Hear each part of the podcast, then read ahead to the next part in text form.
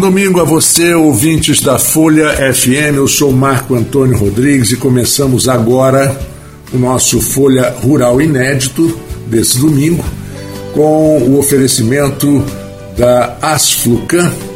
E eu hoje convido, coincidentemente, é, o presidente da Asflucan, Tito Inojosa, que assumiu recentemente a segunda vice-presidência da Federação dos plantadores de cana, do, plantadores Brasil. De cana do Brasil. Feplana. Feplana, ele está aqui me dando a, a dica, né? É o meu ponto eletrônico. O Tito, Tito, muito obrigado pela sua presença aqui no nosso programa rural. Nós temos alguns assuntos para conversar, alguns assuntos que você me mandou através do, do, das redes sociais e através do e-mail, e também essa sua ida a Brasília, que já tem alguns meses, mas que é muito importante para a região e é muito importante que a gente saiba exatamente quais são os planos e o que, que vocês pretendem trabalhar e ajudar principalmente a nossa região, porque esse sempre foi um objetivo seu. É, a área nossa, norte e noroeste fluminense, sempre foi um, uma preocupação muito grande de vocês da Chuca. Bom, Bom dia, dia, ouvinte do Folha Rural. É um prazer mais uma vez estar com você, Marco Antônio, estar com seus ouvintes aí, para a gente falar sobre a questão do agro nosso. Tá? Em relação à FEPLANA, a FEPLANA está é, tá entre as 11 federações mais fortes do agronegócio brasileiro. Inclusive, eles bancam uma entidade que me fugiu o nome, que cada, cada federação dessas 11 paga 11 ou 12 mil reais por mês, onde eles mantêm uma casa onde toda terça-feira é um almoço com a frente parlamentar do agronegócio brasileiro onde são tratadas todas as coisas do agronegócio. Entendeu? Ali é que se discute a parte ambiental, toda a parte do agronegócio. Tá? E a FEPLANA lutou muito nessa questão da venda direta de, de, de, do etanol. Foi a bandeira da FEPLANA, de Alexandre Andrade, presidente nosso anterior, é o primeiro vice-presidente hoje lá da FEPLANA. E agora a briga da FEPLANA é com o seu. Tá? Esse pagamento ambiental que estão falando, para você ter uma ideia, a cooperativa deles lá em, em Pernambuco arrecadou mais um milhão e meio de reais na, na safra passada, isso foi repassado para o fornecedor. Só que para isso acontecer, você tem que estar com tudo regularizado. Escritura, cá, é, tudo, toda a parte, essa parte aí, se você não tiver tudo certo, você não consegue fazer.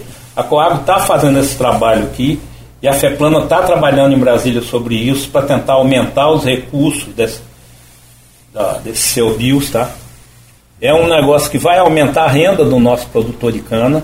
Agora ele tem que regularizar. A grande preocupação nossa é essa, esse problema fundiário da região nossa.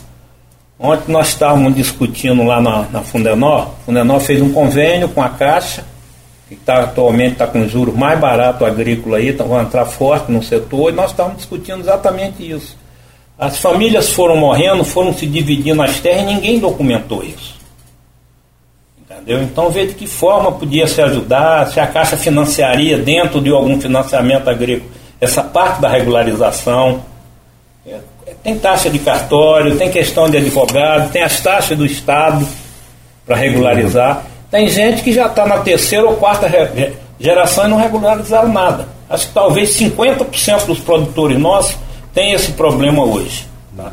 Aliás, o Tito, isso é um problema não é só rural, não. Urbano também. Eu sei. É muito comum isso em campos. Eu sei disso. Quer dizer, é um terreno maravilhoso que gente, de quem é isso? Uhum. É, ah, é de família de fulano, fulano, mas já morreram, já, já morreram os, os terceiros herdeiros, é. já morreram. Ninguém assim. sabe, às vezes não moram aqui, não sabem de nada. Complicado. Inclusive o superintendente da Caixa aqui disse que em outros estados, ele trabalhou em outros estados, que essa questão da cidade é, é, é assim no Brasil todo. Uhum. O problema aqui é que o volume nosso de produtores pequenos, por ser muito grande, são 80% estão pequenos, então essas divisões têm uma proporção muito maior do que em qualquer região agrícola do Brasil. E isso geraria uma arrecadação muito melhor, né? Uhum. Claro, inclusive benefícios. Não, e poder para... pegar financiamento agrícola. Claro, exato. Se ele está legalizado, ele não consegue estar. Tá. A Fundenor está tentando fazer isso lá, nós estamos reunidos ontem lá com o Heraldo, com o pessoal da Fundenor. Eles estão, já estão discutindo nisso, nós falamos, estava um representante da prefeitura, da Secretaria de Agricultura, o Hélito, que trabalhou no Grupo Otom, alguns produtores devem conhecer o Hélito, e ele está lá com o Almir lá e estão tentando também arrumar uma forma de tentar é, tirar essa burocracia disso aí. É, isso é muito complicado. E o custo que é muito alto. Porque todos dizem, tem, tem, existe uma frase que diz o seguinte, eu ouvi isso em São Paulo, a burocracia é exatamente é, criar dificuldade para vender facilidade. Uhum. Quer dizer, essa é a função da burocracia, não tem mais nenhuma função. Às vezes você precisa, às vezes te pedem um documento, você entrega e pedem outro. Mas por, por que, que você está pedindo outro se, eu, se esse outro, se, se esse aqui eu só posso tirar com esse aqui? Então não há necessidade. Infelizmente. E isso aí atrava demais. É o Brasil. Eu acho que isso é uma coisa que a gente tem que tentar, já vem se falando. O governo de Rafael nós tentamos, não conseguimos apoio.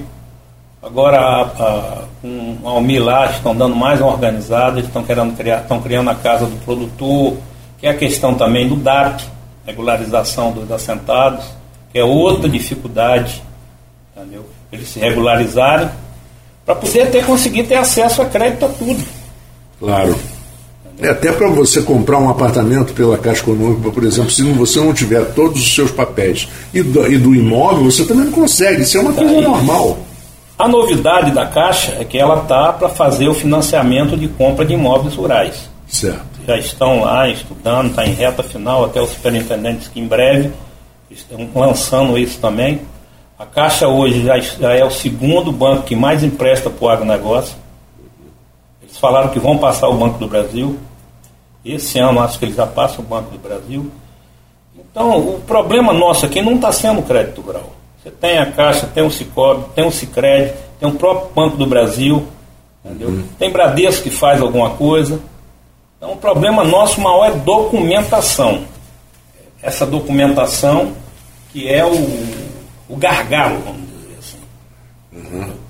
Isso aí o produtor tem que também querer. Tem gente que tem condição de pagar isso, de regularizar. Tem alguns que têm condição, mas o cara vai deixando, vai deixando, vai deixando, até que chegar uma hora que para ele fornecer a cana, ou fornecer o boi, ou fornecer alguma coisa, ele ser obrigado a ter isso aí. E aí chega um ponto que inviabiliza uhum. e ele acaba querendo de novo empurrar essa, com a barriga. Essa, essas mudanças vêm acontecendo, vem acontecendo. Entendeu? Então, exigência até de, de qualidade, controle de qualidade de produtos. Uhum. Entendeu? Então são coisas que pega ainda. É interessante, o, Tito, que o mundo rural, de uma maneira, depois nós vamos falar até sobre um, um subproduto rural. Quando a gente fala subproduto, não estamos diminuindo, não, até elogiando, mas você tem tanta coisa que você não consegue o selo de, de fabricação, tá. permissão. Isso é tão importante. O CIDEF já está com trabalho fazendo isso. Eu já tive aqui o pessoal do CIDEF, do consórcio, fazendo, exatamente. Está fazendo. Tem, tem, às vezes, coisas que dependem do INEA e coisas que dependem do INEA é um negócio muito complicado. Sim. Você sabia que o crematório de Campos está pronto no Campo da Paz e não pode operar porque falta uma licença do INEA? é muito. É, o que é que acontece? O INEA não tem estrutura técnica para fazer as coisas. Não tem estrutura. Eu tenho um ortólogo de água que tem mais de dois anos lá. Tem gente com ortólogo de água com três, quatro anos. Entendeu? não tem estrutura para analisar as coisas. É, se, se, eles não têm é, estrutura para analisar, eles não têm estrutura nem para liberar, nem para proibir. Uma coisa Mas depende da outra. o problema é que você precisa do, precisa, do selo é. e você não tem como tirar o selo. Não tem como tirar o selo. Estão é, tentando, estão tentando, através aí do, do Jair Bittencourt, através que tem, tem apoiado um bocado o Cidente aí, estão tentando resolver isso. Esses é, entraves. É um absurdo, entendeu? né? Porque é mais uma burocracia. nós estamos mais uma vez sem superintendente. Houve aquele problema de Eduardo lá, com Clarissa lá, com o governador Eduardo não tinha nem 30 dias que estava aí, estava fazendo um trabalho muito bom, foi, foi exonerado e até hoje não veio ninguém para o lugar. É. Alan está respondendo provisoriamente aí. É. Entendeu? Então, uma das coisas que atrapalha muito a gente é essa questão do, do INEA. É, e você vê, você, você falou no início logo do, da, da produção de etanol, de álcool de uma maneira geral, mas o etanol, por exemplo, ele o ideal seria ele tivesse um percentual de preço de, de menos de 70% né, em relação à gasolina para que ele vendesse mais. É o que alegam, que o álcool consome é, tem carro mais hoje 30%. Tem carro que não tem muita já diferença. Não tem muita diferença mais é, não. É verdade, São os carros já... antigos. Esses carros é. mais novos não tem essa diferença. Porque os carros antigos eles simplesmente adaptaram o motor a gasolina para o álcool.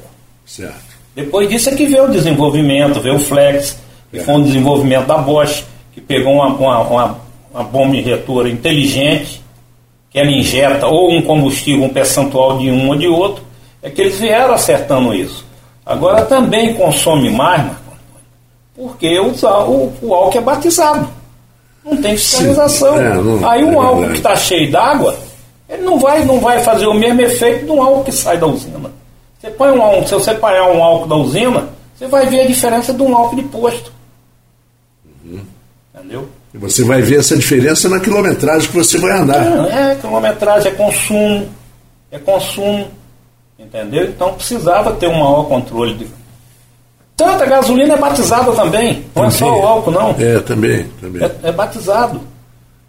Entendeu? É um negócio complicado. É. Agora, é, puxando do álcool, nós vemos, por exemplo, você me mandou até um, um artigo sobre. É, deixa eu mudar aqui a posição aqui. Sobre essa história da venda de, de cachaça. A importância que, quando eu falei de subproduto, não era no sentido de diminuir. Exatamente, o, o, o a aguardente é um subproduto rural. Que tem derivado um, da cana-de-açúcar. da cana-de-açúcar. Você pode fazer você rapadura, tem... você pode fazer melado, você pode fazer mais uma, uma infinidade de coisas. É, a rapadura hoje, por exemplo, já se descobriu que o, o atleta precisa, que é uma, uma energia rápida, Atletas de longa distância, de, de triatlo, por exemplo, um pedaço de rapadura às vezes é mais importante do que um, um energético que ele. Meu amigo, o sertanejo é assim. É uma, uma, uma de água, um cantinho de água, rapadura. A vida toda. Sertanejo usa muito. Tem fazenda na Bahia, lá no São Francisco, sei. Sertanejo usa muito. É, e a notícia que você me mandou foi exatamente isso. Cachaças do Rio de Janeiro do Rio Grande do Sul representa o Brasil no maior evento internacional de coquetelaria de Lisboa. É, né? e... é, é a telúria aqui da, da Abadia. Cachaça telúria. É. é uma cachaça bem conhecida na região e fora da região é. também. E o Brasil sempre teve boas cachaças, interior de São Paulo, teve. Campos, Barra do Furado sempre uhum. teve boas cachaças. Tinha uma chamada Furadense, que foi famosíssima na época era uma cachaça de primeira qualidade, e cachaças que você chega a tomar e degustar e que são mais caras do que o uísque. O problema da, da cachaça é que muitas dessas cachaças, você para competir não é fácil. Porque muitas dessas empresas grandes de cachaça, eles compram álcool de segunda e gradua ele e vende como cachaça. Isso é uma das coisas que prejudicou muito na época, quando o preço do álcool estava lá embaixo, que fechou muitas das alambiques que fecharam tudo em função disso aí em função de secas brabas que nós tivemos, entendeu? Você vê que acabou, praticamente não sei nem se tiver um ou dois aqui nessa região que vai para São Fidélis, Espada e para cima, acho que se tiver um ou dois, já tiveram diversos alambiques ali. É, e produzindo. Uh, Tinha um mesmo que exportava. Uhum. Não sei nem se existe, é naquela estrada que vai de, de vai para vai sai perto de Cardoso ali dentro, tem um alambique do lado direito que exportava para o exterior a cachaça. Não sei se ainda existe. E é um produto muito admirado lá fora. Uhum. Muito admirado. Hoje, então, com essa gourmetização de tudo, não só do, da comida, mas como do café, como Tem... do. O café, por exemplo. Né? Café, recentemente eu tive aqui com, com o, o, João Carlos, o Zé Carlos Mendonça falando exatamente do cone longo, que está vendo a colheita. E já existe realmente uma preocupação hoje das pessoas de tomar um café melhor, buscar alguma coisa mais tem, cara, mas melhor. Dentro do próprio, do próprio setor sucocoleiro, tem o, o biogás oriundo do, do vinhoto, que tá, já tem gente trabalhando nisso, uhum. entendeu? Tinha um projeto antigo da Dedin, chamava-se Metax, onde você, com o gás do vinhoto, você abasteceria a sua frota. Sei. Depois, não sei por que esse projeto não foi para frente. Cheguei a ver na Dedini, entendeu? Esse projeto, e já tem usina trabalhando nisso. Muita, muitos interesses que se cruzam. Como você vê isso? Às vezes o, o benefício para um produto, para o produtor, para o consumidor final, às vezes atrapalha um outro produto. Isso é aquela história, né? O, diziam que o sujeito que inventar uma lâmpada que não queima, ele, ele não dura dois dias. Matam ele. matam ele? Matam ele. Entendeu? Eu acho que com essa crise, com essa guerra, com essa crise de, de insumos agrícolas, você tem que tirar tudo que puder desse biogás vai sair um, um, adubo muito mais concentrado no resultado final dele. Certo. Isso vai, você vai economizar adubo. Uhum. Entendeu? Você hoje, o Brasil tem que tentar arrumar uma forma, eu sou a favor até de, ah, não pode mexer na Amazônia. Eu digo, para aí, onde tem, onde tem algum subproduto que pode fazer adubo para o Brasil, nós temos que dar comida ao mundo.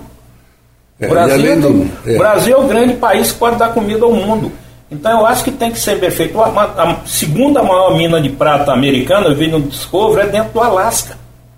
No meio de um buraco lá embaixo, e funciona, eles trazem, limpa tudo, é só ter um controle. Eu acho que tudo tem que ter controle ambiental. Com controle ambiental, Com controle, tudo é tudo possível. funciona, tudo você vai é lá, é obrigado, ah, tirou a mata naquele lugar, faz reposição da mata. Mas aí, Tito, é, existe interesses políticos e Com interesses certeza. partidários e que se critica, de ONGs internacionais. ONGs internacionais e ONGs nacionais também, uhum. que exploram, por exemplo, áreas indígenas, que a gente sabe disso. É, o índio não pode, mas por que, que a ONG pode? E, e nós temos nesse solo muita riqueza. Muita riqueza. E, e, mais ainda, nós temos um, um, uma área preservada no Brasil que país do, do mundo nenhum tem. tem. Nenhum tem. Nenhum tem. Mais de 60% da área nossa é preservada. Preservada é como, o americano não tem 30%. É como. É, a Europa é capaz de não ter 10%. Não, não tem. A França, por exemplo, não tem nada. Hã? A Índia, a gente já teve um, um engenheiro agrônomo que deu uma entrevista para a gente aqui no Folha Rural, ele deu exatamente essas, esse, é, esse percentual. e poucos por cento ele é tem... o percentual de reserva florestal no país. E, e, e, e, nós temos ainda uma área, por exemplo, a ser explorada fora desses fora 60%. Dessa área, fora desses 60%. Mas, infelizmente, tudo vira briga partidária. Uhum. Por isso que essa polarização é sempre ruim. Né? Nunca é boa. Polarização nunca é boa. Né? Às vezes, por um lado, é bom se ter um, um país com um bipartidarismo, como tem nos Estados Unidos, mas a polarização não é boa. É. Ela divide as pessoas de uma forma agressiva. E cada dia está mais dividido. E né? cada dia está mais dividido. e, tá mais e é impossível você afirmar, ah, esse lado está certo, esse lado está errado. Cada é dia está mais dividido, cada dia está mais complicado. É. Você vê a questão do racismo mesmo, esse jogador do Internacional o Corinthians lá na Argentina ontem, sendo chamado de macaco, são coisas que tem que ser punido. Né? Muito punido. E punido, eu, eu, eu, não gostava nem muito dessa frase, porque punido já tem que ser exemplarmente. É. Não tem a punição exemplar, é a punição fraquinha. É punido, é punido. O próprio clube lá, o Boca, não falou nada do, do acontecimento. Acho que a própria FIFA tinha que vir e punir. Já que a Federação Argentina não pune, Pois é, e isso, superior. E, e, isso se estende para todos. Todos. Tudo, tudo, impunidade tudo. só resta era impunidade. Exatamente. E outra matéria que você me mandou uma foto aqui muito interessante, um áudio, são dos canais. Limpeza dos canais. Nós estamos numa, numa época, agora vamos começar, inclusive o friozinho que rolou essa semana e tal, dias bonitos, pouquíssima chuva, que é normal, nessa é, época de inverno. Época normal de pouca chuva. Mas cresce a poluição, cresce uhum. a poluição, o ar fica mais seco. você cria problemas de, de doenças respiratórias e tal. Mas, é, por um lado. Por um a questão dos canais. Pois é. Nós estamos fazendo limpeza, nós devemos ter mais de 140 quilômetros de canais limpos. Tá? O grande problema nosso é o volume de esgoto dentro dos canais. Você limpa principalmente os canais aqui mais perto da cidade. Certo. E ele com 4, 5 meses está sujo de novo. Sujo e poluído, né? Porque às vezes só sujeira não, não, de planta. Não, o problema que a planta vem com o problema do esgoto. Esgoto, adubo, luz e água, as plantas vêm. E fora as pessoas que jogam um monte de coisa dentro do canal. Quando a máquina passou, nossa, num determinado canal, a ligação do Cambaíba com, coqueiro, tinha uma pocilga de ferro, de vergalhão dentro do canal. O cara criando os porcos dentro do canal, preso de um lado do outro com vergalhão. E o INEA não tem, não, não tem, não tem corpo para fiscalizar. Não sei se não tem coragem de fiscalizar. Eu não sei, entendeu? Agora, se um produtor rural estiver derrubando uma árvore, vem a florestal, vem cá, multa o produtor, pune o produtor. Agora, essas outras coisas, nem a florestal quer se meter, nem ninguém quer se meter. Então, essa questão dos canais, nós estamos numa conversa com, com o Vladimir para tentar ver de que forma a gente arruma o número de barqueiro, aumenta o número de barqueiro dentro desses canais, para onde a gente limpar, botar um barqueiro responsável por 4, 5, 6 quilômetros de canais. Aquele barqueiro vai ficar por conta daquilo ali, entendeu? É, fica por conta e melhora a fiscalização, né? Ele vai ficar, você vai cobrar dele se tiver sujeira. Isso. Vai cobrar dele. Tá? Uhum. Hoje nós temos uma conscientização, graças a Deus, dos produtores onde a máquina nossa passou, não é todo mundo, mas é uma parte grande de produtores. Já ajuda a gente, botando barqueiro, pagando barqueiro, pagando, botando empregados para empurrar o mato das beiradas, porque a máquina, os canais são largos, a máquina só faz um lado. Então você tem que empurrar o mato para a máquina, para a máquina tirar dos dois lados. Então isso, no, o coqueiro está ficando uma coisa linda. Tem gente que diz que há 30, 40 anos nunca viu o coqueiro como está agora. Agora precisa ter manutenção as manutenções seriam esses barqueiros. Então nós já estamos conversando através da Secretaria de Agricultura, com, eu tive com, com o prefeito conversando, ele está com um problema que não pode ter mais RPA, nós estamos tentando, estudando, ver se faz um convênio com a SUCAM, e ele repassa o recurso e eu contrato as pessoas. Entendi. Tá, estamos tentando, costurando isso aí. Uhum. Estamos junto com, fazendo uma, uma, uma parceria com, com o CIDEF, que tem um nomezinho diferente, com relação a algumas máquinas tá, que está vindo para a gente administrar também. Tem uma long que deu problema duas licitações. A última, infelizmente, a, a, empresa que ganhou trouxe uma certidão vencida. Então está vindo mais uma Hyundai, está vindo algumas escavadeiras hidráulicas do, do governo do estado, através do, do CIDENF lá com o Jair Bittencourt. Então nós estamos fazendo um termo técnico de cooperação essas máquinas passarem para a Sulucan é, tomar conta dessas máquinas. Nós estamos com a retozinha pequena, que nós botamos um flutuador nela, para tentar resolver esses problemas onde não, não, a máquina não pode ir. Nós estamos terminando ela, até o final do mês deve ficar pronta, nós vamos ver se vai ficar bom, se ela vai trabalhar bem. Se operar, nós vamos ver uma escavadeira hidráulica maior para fazer um flutuador também, para ver se com essas duas máquinas a gente resolve o problema do Durinho da Valeta, do Macacuá, do Ururaí, do, dos outros mais dois, agora me fugiu o nome lá dos outros dois, dois saídas de rio. Essas saídas de rios todas que saem para a lagoa. Está uhum. tudo entupido. Um dos problemas da cidade é o Macacuá. O Macacuá é que desafoga Campo Macaé. Entendeu? O canal de toque. O canal de toque está todo entupido. É outro que desafoga o Campo Macaé desafoga a cidade. Deixar claro para o nosso ouvinte que o Macaé é o, o, o valão. É o valão. o valão. O que é que acontece? Não está pior, porque Paulo Baixo fez um arrendamento de uma fazenda lá no Macacoá e lá tinha uma ponte baixa. Ele fez uma ponte no alto. Essa ponte deixou de obstruir. Que obstruía ali de mato, fechava tudo.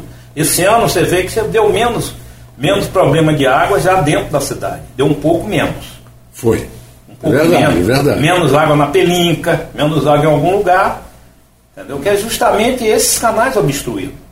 Então isso aí já deu uma aliviada. E a máquina nossa também fez um pedaço grande do Macacoá. Fez até onde ela deu para ir. Depois para frente ela não dava para ir mais, porque a área não dava. A máquina é muito, tem 28 toneladas. Nós corremos um risco de perder a máquina, nós tiramos a máquina. Não fomos à frente, porque não se tínhamos seguro para botar a máquina lá. Então viria com essa, essa, essas flutuantes, viriam justamente para fazer esse tipo de serviço, onde a máquina não vai. Tem uma licitação do Durinho da Valeta lá no INE de 6 milhões de reais, ninguém sabe onde ficou isso, como está, como ficou, como não ficou. A gente não consegue ter acesso para ter notícias. Então nós estamos tentando por aqui e, e resolvemos. Entendeu? A prefeitura teve um, uns problemas técnicos aí durante a semana, ficou sem óleo. Eu queria agradecer aos produtores que chegaram junto, um deu 20, outro deu 100, outro pôde deu 200 litros. Então vários levaram na máquina lá, a máquina nossa era para talvez ter parado a semana passada, não parou por causa disso. Entendeu? Então agradecer a eles. Esse trabalho que eu estou te falando, de conscientização, os produtores estão começando a se conscientizar, que eles têm que tentar tomar conta do canal na sua, na sua propriedade. É porque tem uma frase interessante, né? Que o boi só cresce com o olho do dono, é, né? Porque... Quer dizer, não basta você só ah, isso é responsabilidade do, do, governo, do Estado, ou do governo federal, ou do municipal, mas você tem que cobrar. Nós estamos através, no, nessa ida minha da FEPLAN, eu encontrei com o Cristiano Áureo. Então ele está tentando marcar uma reunião com o ministro lá em Brasília, para a gente buscar recursos para resolver o problema do dique da Chapa Quente em Oteiro, corre um risco grande de botar a população de Oteiro toda embaixo d'água, o dique de Três Vendas e o dique aqui dos Arízios. Aqui nos Arilhos está tudo sim, sim, também. Sim, então, esses três lugares nós estamos dependendo de Cristina agendar para a gente, com a prefeita de Cardoso, com o prefeito Vladimir, a gente ir a Brasília atrás de recursos federais. Para tentar resolver, seriam menos três lugares com menos problema. Nós temos que tentar eliminando os problemas. Exatamente. Entendeu? E depois, como você fala e você sempre cobra isso, depois que o problema está resolvido, tem que manter. Claro. O que que aconteceu? Não tem manutenção. Por que que no passado? No passado quem fazia essas manutenções eram as usinas. Das estradas, dos diques, eram as usinas que mantinham. As usinas tinham estrutura grandes. Entendeu? Era quem fazia toda essa manutenção. Com o fechamento das usinas, foi ficando para trás. Não foi sendo absorvido por ninguém, por, ninguém, por nenhum órgão. Ninguém, por, por ninguém. O, o, o INEA tem recurso, infelizmente a gente não consegue ter força política para trazer esses recursos. Eles lá decidem no Rio, não, não olham para lá de cá, não vê, não sei porquê. Agora mesmo nós estamos fazendo vaquinha para ajeitar a comporta lá. A comporta. É. Estamos é botando, é comprando uma equiparia com equipamento de 17 mil reais para abrir e fechar as comportas. Ronaldo Bartolomeu, isso aí foi o sindicato que encampou isso aí, está com os produtores fazendo vaquinha para pagar, vai ter que trocar uns macacos hidráulicos, para a gente poder ter o controle. Ronaldo é outro guerreiro, né? É, é, é o sindicato, é a Asflucan, é o sindicato ceramista que chega junto, e os uhum. produtores que estão chegando muito junto agora. Estão se conscientizando disso. Menos mal, né, Tito? É, que, que, que o, caminho é esse. o caminho é Vai esse. ficar o tempo todo através esperando o Estado, se o Estado não vier fazer nada, fica com. É, não se pode ficar parado esperando realmente as coisas caírem no céu. Eu vou arrumar uma briga com esse esgoto, tá? Eu vou pegar 15 pontos de monitoramento nos canais e vou começar a monitorar. Isso é outra monitorar. coisa importantíssima. Vou né? começar a monitorar para cobrar. É importantíssimo. Cobrar. Entendeu? Porque quem tinha que fazer isso era o INEA. Claro. É o órgão ambiental responsável. Sim. Nós vamos começar, é o que eu te falei, a água da, da, da Paraíso lá, a água foi mandar analisar a água, deu 2 mil e tantos ppm de cloroforme fecal. Não, é, é merda pura. E não tem outra palavra para definir, é né? É merda pura. É, é, realmente incrível. Tito, poxa, muito esclarecedor esse programa. Talvez um dos mais, né? Porque você trouxe novidades agora da, da, da de Brasília e quem sabe você continua otimista. Continuo, continuo, a gente não pode desanimar. Não pode. Você tem que sempre acreditar, brincar, atirar para tudo quanto é canto para ver onde é que você faz um gol. Exatamente. Entendeu? E eu agradeço a você mais uma vez pela. pela em relação a essa safra. Ah, a safra. Em relação a essa safra. Eu sabia que tinha alguma coisa que eu queria falar. A eu safra que começa em mais 10%. Agora. deve para 2 milhões, 2 milhões e pouco de toneladas. Se não fosse essa enchente na Baixada, aquele problema do dique, talvez tivéssemos um volume maior de cana. Entendeu? Nós estamos, o que está segurando a gente é o etanol, porque o açúcar está caindo muito de preço. A Exalc que estava em torno de 130 e 137, 138, chegou a 156, já caiu para 130, 131 reais o saco. Então essa quinzena é capaz do preço cair um pouco, ela tinha subido muito por causa do etanol, mas começa-se também a se fazer açúcar, a Coag faz um percentual de açúcar. Uhum. Entendeu? Então, nós não sabemos ainda, estamos acabando de fechar o preço dessa quinzena atual, estamos perguntando, nós estamos vendo Faltou as informações da Agrisa, que está tá para chegar de hoje para amanhã, para a gente soltar o preço da quinzena. A quinzena passada deu 171 reais a tonelada, anterior tinha dado 148. Então nós não sabemos, acreditamos que vai ter uma queda em função dessa queda do açúcar, não sei a que percentual que vai cair. Perfeito. E a, a, safra dura, de agora até quando mais ou menos? Acredito que vai a novembro. Novembro, né? A novembro. Acredito que vai a novembro. Eu acredito que vai a novembro. E tomara que, que as coisas. Não, você moendo mais, mais meses, você emprega mais meses. Claro. Tendo uma safra maior, você emprega mais meses. É mais meses o pessoal empregado. E é mais Sem dinheiro circulando. Com certeza, com certeza. Tudo, tudo que, tudo, todas as boas consequências é, né, da, do povo empregado. Com certeza.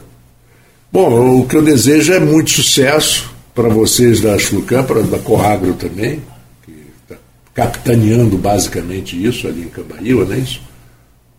Não, não, não Sapucaia, e perdão, Topos está fazendo a recuperação, da Paraíso. Da Paraíso já plantaram, estão plantando 500 hectares na área da Paraíso, plantaram mais mil hectares na, agora nesse período de janeiro para cá, já uhum. plantaram 1.500 hectares.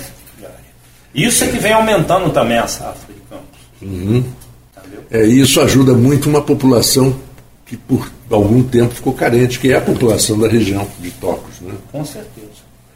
Muito obrigado, Tito. Mais uma vez eu desejo a você um bom domingo e que o Rural está sempre à sua disposição. A gente está sempre recebendo suas informações aqui.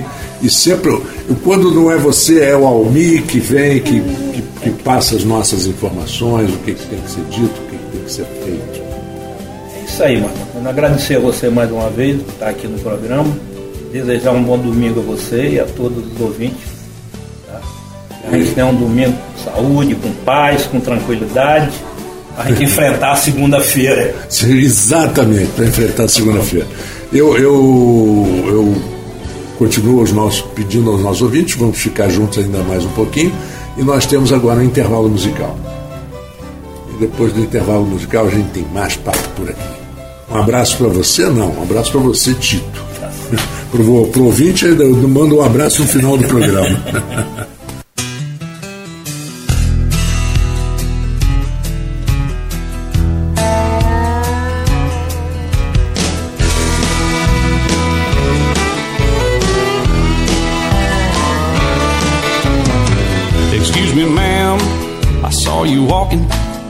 turned around, I'm not a stalker. Where you going? Maybe I can help you. My tank is full, I'd be obliged to take you, cause I'm a country boy. I got a four wheel drive. Climb in my bed, I'll take you for a ride. Up city streets, down country roads. I can get you where you need to go, cause I'm a country boy.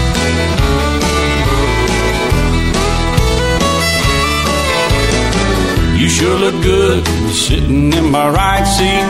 Buckle up, I'll take you through the five speeds. Wind it up, or I can slow it way down. In the woods, or right uptown. I'm a country boy, got a four wheel drive. Climb in my bed, I'll take you for a ride. Up city streets, down country roads. Yeah, I can get you where you need to go, cause I'm a country boy.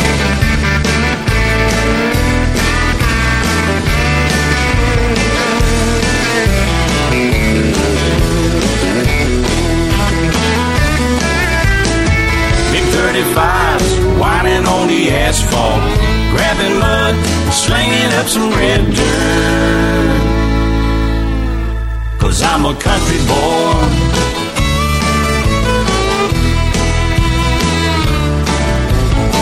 My muffler's loud, dual thrush tubes, but crank the music, the tone gets real good. Let me know when we're getting close. You slide on out or we can head on down the road Cause I'm a country boy, I've got a four-wheel drive. Climb in my bed, I'll take you for a ride. Up city streets, down country roads. Yeah, I can get you where you wanna go Cause I'm a country boy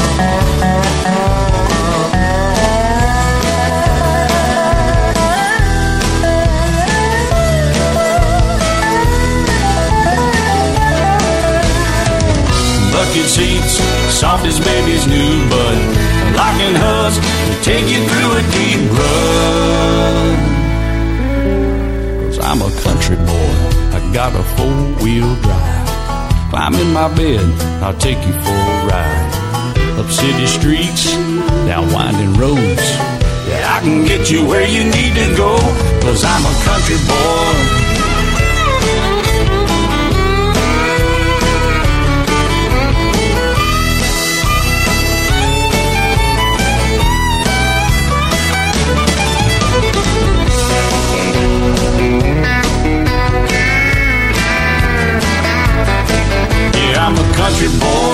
Got a four-wheel drive.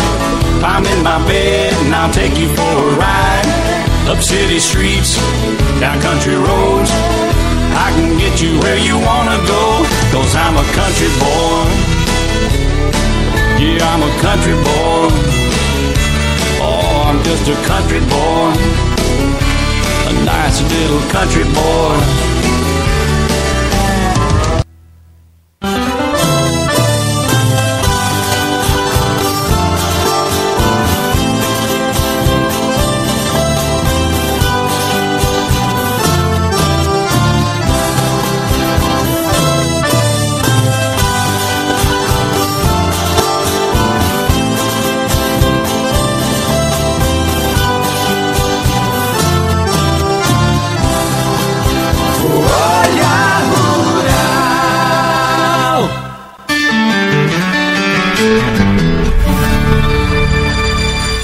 Esse sonho começou a se tornar possível quando eu enxerguei a terra de uma maneira diferente.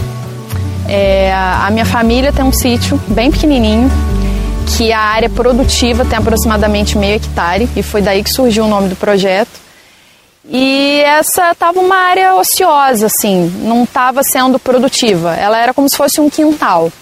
E aí eu comecei a olhar de uma maneira diferente, pensando que apesar de ter somente meio hectare, dependendo do tipo de manejo, do que, se fosse, do que fosse ser feito ali, ia ser muito até. Ia ser, nossa, meio hectare é coisa para rir e chorar, tem muita coisa para se fazer.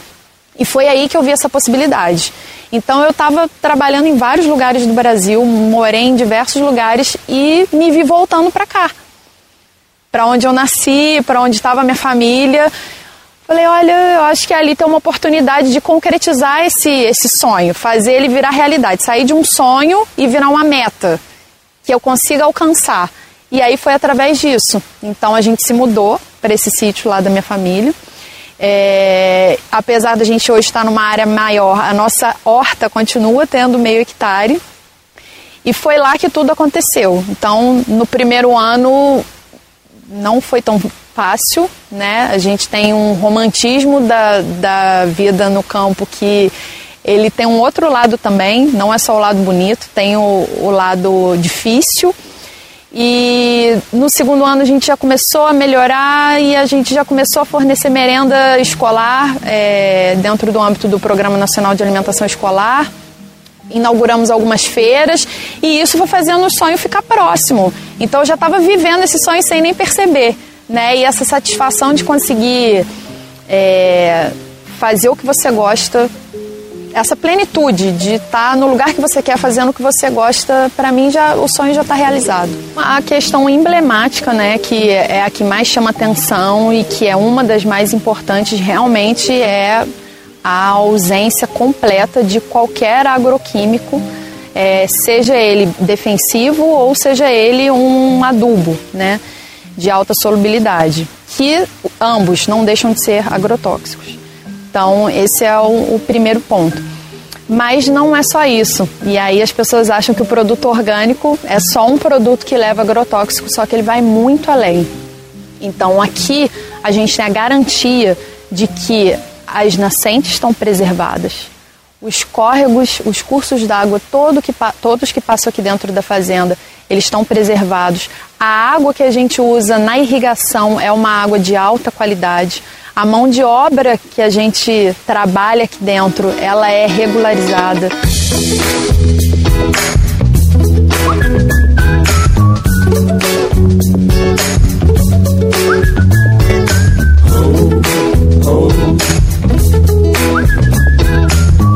Quando eu terminei a engenharia florestal, eu não tinha certeza ainda porque esse curso ele é muito amplo, né? Tem muitas possibilidades profissionais e de vida. E então, como eu não tinha certeza ainda do que, que eu ia me especializar, do que, que eu ia seguir em frente, eu comecei a trabalhar com várias coisas. E de repente eu me vi trabalhando num meio de produção orgânica, numa rede grande de produtores orgânicos, e isso fez essa ficha cair. Porque antes disso eu trabalhava com consultoria ambiental, era na área de mineração, era um ambiente que eu aprendi bastante com esses projetos, mas não era o que eu queria para mim, para minha vida. Eu não formei para isso, eu não nasci para isso. Então foi quando eu conheci essa rede que tudo aconteceu. E aí eu falei, a gente precisa fazer parte disso.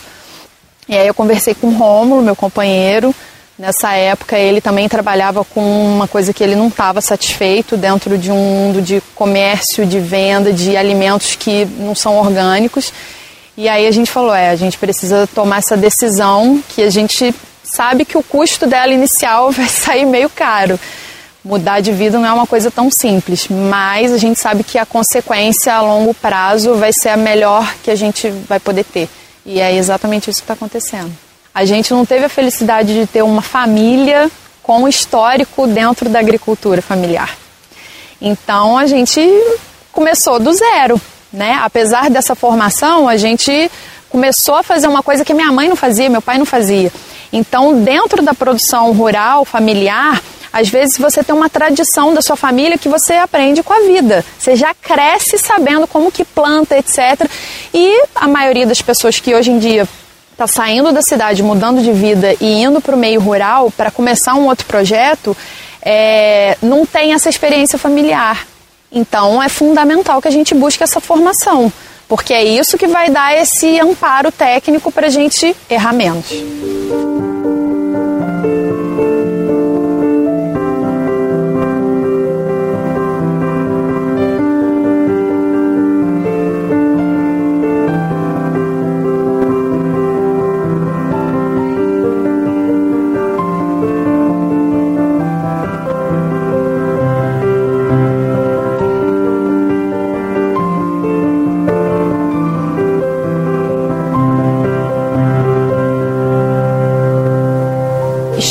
A gente vê que dentro do movimento agroecológico, da produção orgânica, quem puxa isso, na maioria das vezes, é a mulher. Porque esse cuidado com a terra e, consequentemente, com o alimento que você vai comer, está relacionado ao cuidado com a família, com a vida das pessoas, o que, que você quer comer, o que, que você dá para seu filho, para sua filha comer. Então, esse cuidado é uma característica forte né, nas mulheres e inclusive com as pessoas com quem a gente se relaciona. Hoje, eu posso dizer que 95% das pessoas que nos procuram são mulheres. Elas ficam mais preocupadas, mais responsáveis por cuidar desse âmbito da alimentação com essa qualidade para as famílias, entendeu? Então, esse olhar ele tá sistêmico, ele tá desde aqui da produção até a nossa comercialização. Então, por a gente viver num mundo que tem um machismo arraigado, isso não fica muito visível, mas isso acontece. Por trás dos panos ou não, isso acontece. As mulheres movimentam isso. Isso é muito comum na maioria dos sítios aqui que a gente trabalha com produção orgânica. As mulheres estão à frente do trabalho ou estão junto com os homens. E que isso não é uma coisa que é tão comum na agricultura em geral, né? Que não seja agroecológica. A gente vê muita figura masculina no campo, na comercialização, na feira, e a mulher sempre fica num ambiente ali mais secundário, né? De fazer o cafezinho, de cuidar da casa. E na produção ela fica invisível. Então, isso aqui não acontece. Tudo que acontece hoje na nossa vida, na nossa produção, nessas escolhas que a gente tomou, é, isso não estaria acontecendo se eu não tivesse uma outra pessoa para dividir isso comigo. Porque a gente realmente a gente divide, as duas partes são importantes. O meu olhar é importante, o dele é importante, a experiência dele de vida junto, junto com a minha. E as, as percepções são diferentes, né? De qualquer coisa, assim, de uma logística de entrega, de uma negociação, de um pensamento de como a gente vai montar a estrutura de irrigação. Então, esses olhares se convergem. E sempre quando a gente está fazendo alguma coisa em rede, elas acontecem com mais facilidade. E aqui na roça a gente costuma brincar que se você tem um, você tem meio, mas se você tem dois, você tem quatro. Porque é impressionante, se você estiver sozinho fazendo alguma coisa na área rural, você leva um mês para fazer uma coisa que com outra pessoa não só em termos braçais, porque isso é óbvio, né? Mas em termos mesmo de dinâmica, de conversar, de trocar, de pensar, de como esse projeto poderia acontecer. As coisas precisam ser feitas de forma compartilhada, dividida. Então, é fundamental é essa essa união, entendeu, de ideias. No caso, nós somos casados, mas poderia ser um meu irmão, poderia ser alguma outra pessoa que estivesse junto comigo fazendo as coisas.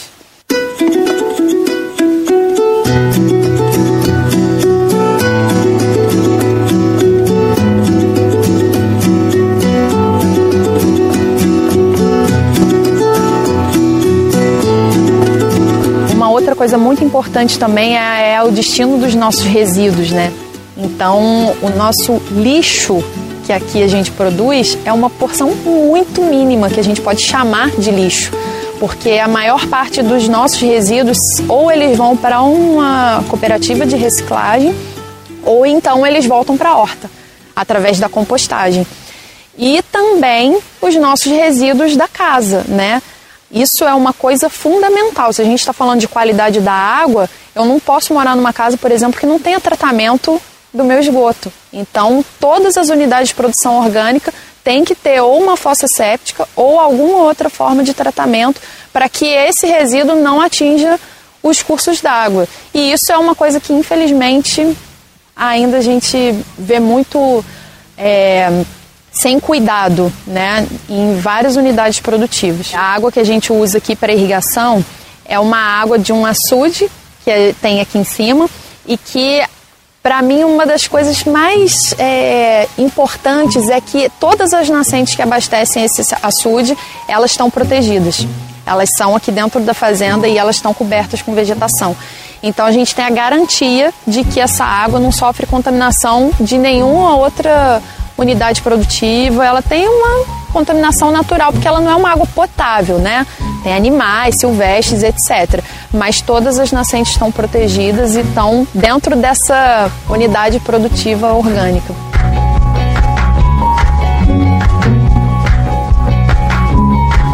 Bom, se a gente está partindo de que um alimento orgânico ele está te trazendo saúde, não só para o seu corpo físico em geral, mas uma saúde mais é, ampla, né? Porque ela está trazendo a saúde para o ambiente que a gente vive.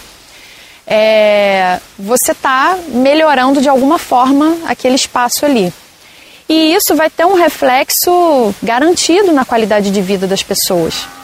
Então, por exemplo, hoje uma pessoa é, que precisa ter um espaço para ela passar um final de semana, para ela ter mais contato com a natureza, ela tem esse espaço para conseguir visitar, mesmo que ela não more. Por quê? Porque tem uma unidade produtiva orgânica que está ali perto da cidade fazendo esse trabalho. É, e quando a gente tem uma alimentação melhor, menos industrializada, com menos veneno, uma água de melhor qualidade, isso naturalmente vai refletir na nossa saúde.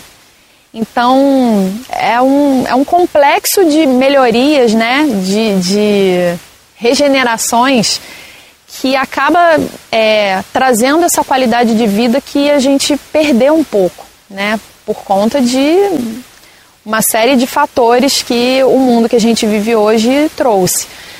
Mas se a gente tiver mais saúde, se a gente tiver um meio ambiente mais protegido, se a gente tiver melhores relações humanas, isso vai refletir na nossa felicidade, mesmo que seja um pouquinho, né? Isso vai trazer, vai, vai fazer com que é, sejamos pessoas mais felizes, sem dúvida. E essa transição para um, um mundo melhor, ela é possível. A gente precisa de um pouco de coragem, mas é um caminho para a gente conseguir realizar sonhos, não só pessoais, mas coletivos mesmo, de saber que a gente está passando aqui no mundo, não por acaso, que a gente precisa deixar uma marca boa. Eu acho que produzir alimento de qualidade é um bom caminho para isso. A esperança que eu tenho é que a gente consiga é, transformar uma agricultura degradante numa agricultura regenerativa. E quando eu falo de regeneração, não estou falando só do solo, da água e das plantas e dos animais, eu estou falando de ser humano. Porque antes da gente fazer a conversão de uma unidade produtiva para o sistema orgânico, a gente tem que fazer a nossa conversão, né? De pensar no que está refletindo tudo que a gente faz. Então, eu tenho esperança de que isso possa acontecer. Eu não sei daqui a quantos anos, mas isso está tá ganhando força. Eu vejo uma luz no fim do túnel, que a gente consiga fazer uma agricultura mais regenerativa para todo mundo do planeta.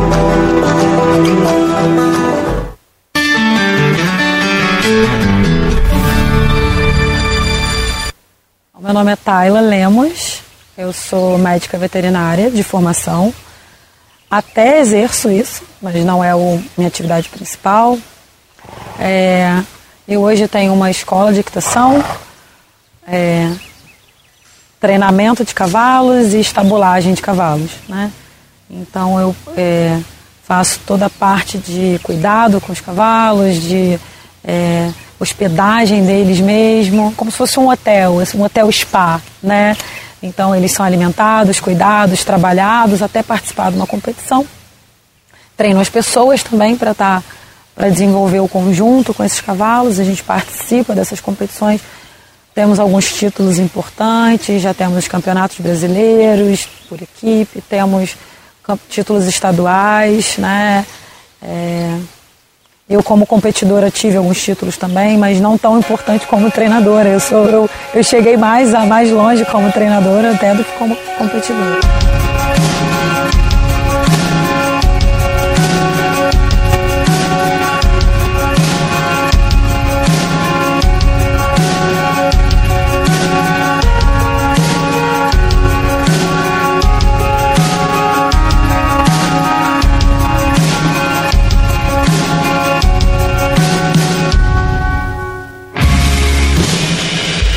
Acho que eu, eu, sempre fui apaixonada desde que eu tenho contato com eles. Isso foi muito nova, porque meu pai tinha cavalo, né? E, é, e apaixonar por um cavalo é muito fácil. Né? Eles são seres muito apaixonantes. Não tem como. Não é uma coisa que você controla, sabe? Eles vão demandando isso de você, um envolvimento, você vai se envolvendo. E, e quando você vê, você já não, não consegue pensar mais em outra coisa, né?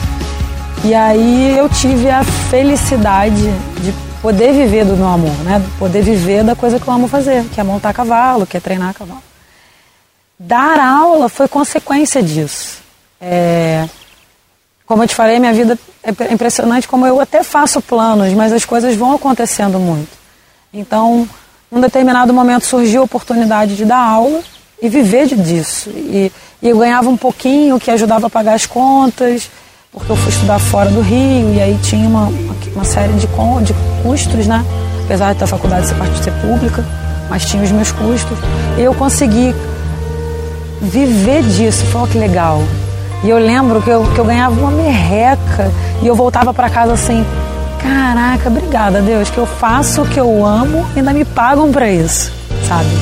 E isso, esse, esse dia para mim eu lembro foi dentro de um ônibus, sentada na, na escada do ônibus, lotada. E eu agradecendo porque eu fazia o que eu amava.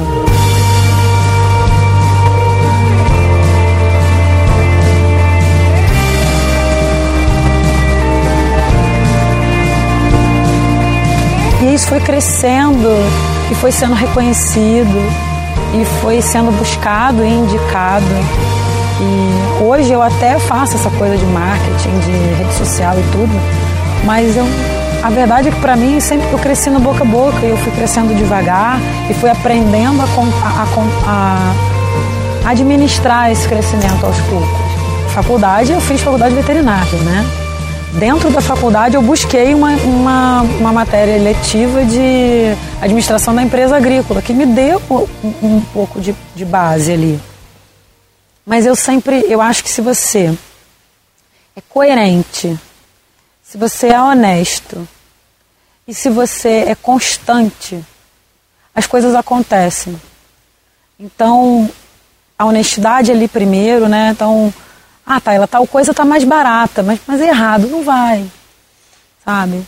Se você é coerente, não, eu sou certinha, pá, não, tudo meu é certo e tal, eu, mas isso aqui eu faço erradinho. Você deixa de ser coerente. E as pessoas falam, tá, ela é meio doida, né? Ela uma hora tá assim, outra hora tá assado. Isso também não, não é bom, né? E, e, e se você é constante, você não precisa dar saltos quânticos toda hora, você não precisa estar tá correndo na velocidade da luz. Mas se você faz todo dia a sua. Você não precisa ser também o melhor, o melhor dentro de, dos melhores de tudo. É, mas se você faz todo dia aquilo bem feito, e com coerência, e com, e com honestidade, aquilo vai, isso vai te rendendo, isso vai virando, vai virando a sua marca. Não é porque eu sou veterinária que eu vou chegar numa fazenda e vou destratar alguém, alguma coisa assim, não. Eu preciso daquele cara que está ali. Eu preciso desde o cara que, que limpa a cocheira do, até o cara. Ele que conhece o cavalo. Ele, eu sem os meus, meus tratadores aqui, não, vou para frente, sabe? Eles é que me falam, ó, oh, o cavalo tá, acordou esquisito hoje. Tal. É óbvio que eu tenho essa leitura também, mas eles estão lá mais lá para eu poder desenvolver outras coisas.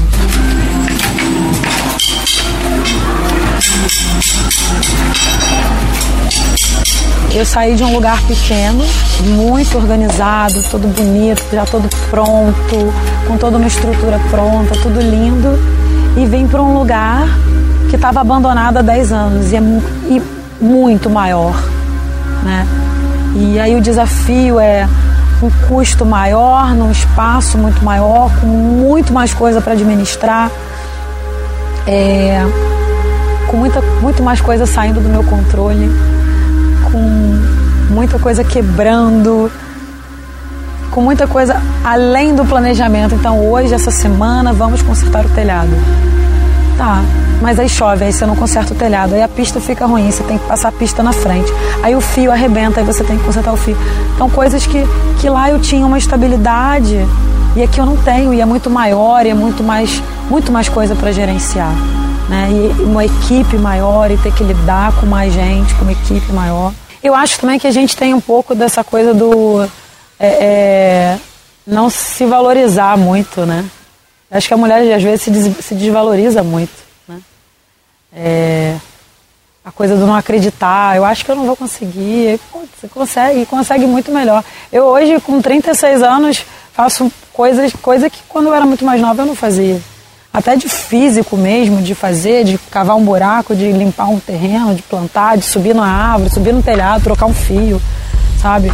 Coisas que eu não imaginava quando eu era mais nova fazer e por bobeira, por, assim, por achar que eu não conseguia.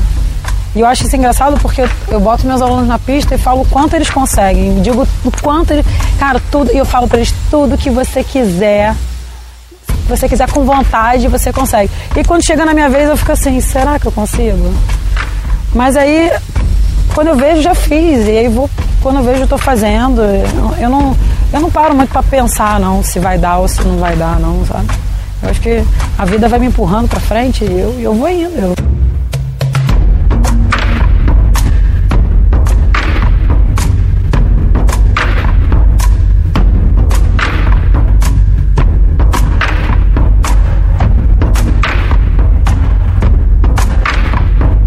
não fui sozinha.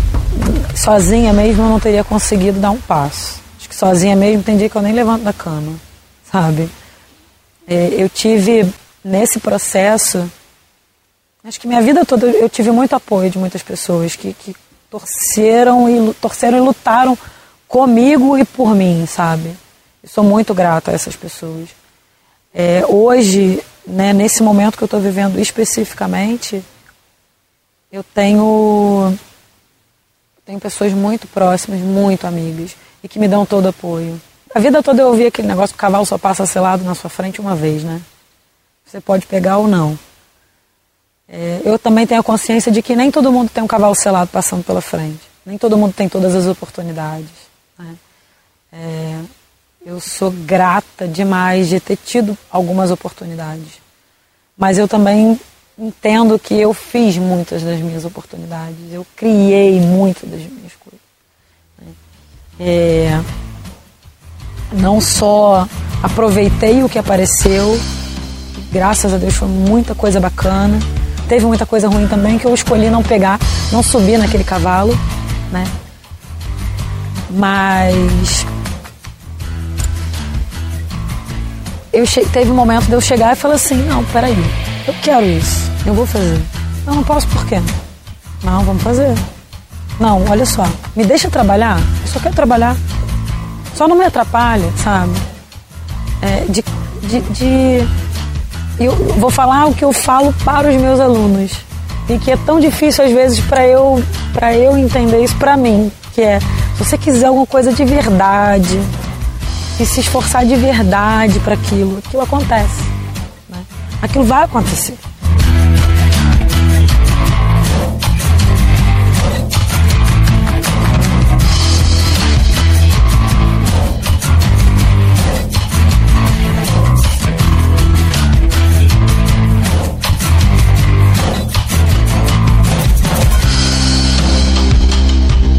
É, eu entendo que eu sou forte. É, eu entendo.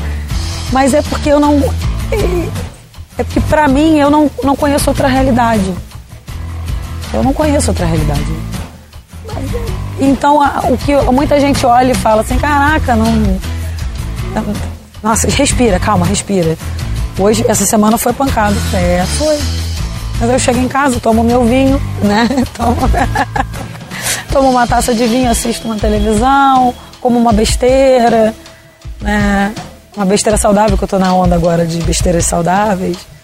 Eu assisto um pouquinho de televisão, durmo e no outro dia, 5 e meia da manhã, paz. Eu quero paz, sabe? E mesmo que essa paz seja dentro desse caos que eu vivo, dessa bagunça que eu vivo, dessa, dessas mil coisas que eu vivo que eu tenho que fazer. Porque eu também acho que essa é um pouco, a minha paz está um pouco nisso.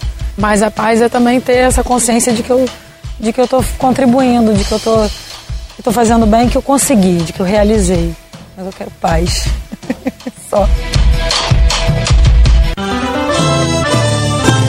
A Folha FM apresentou Folha Rural. Folha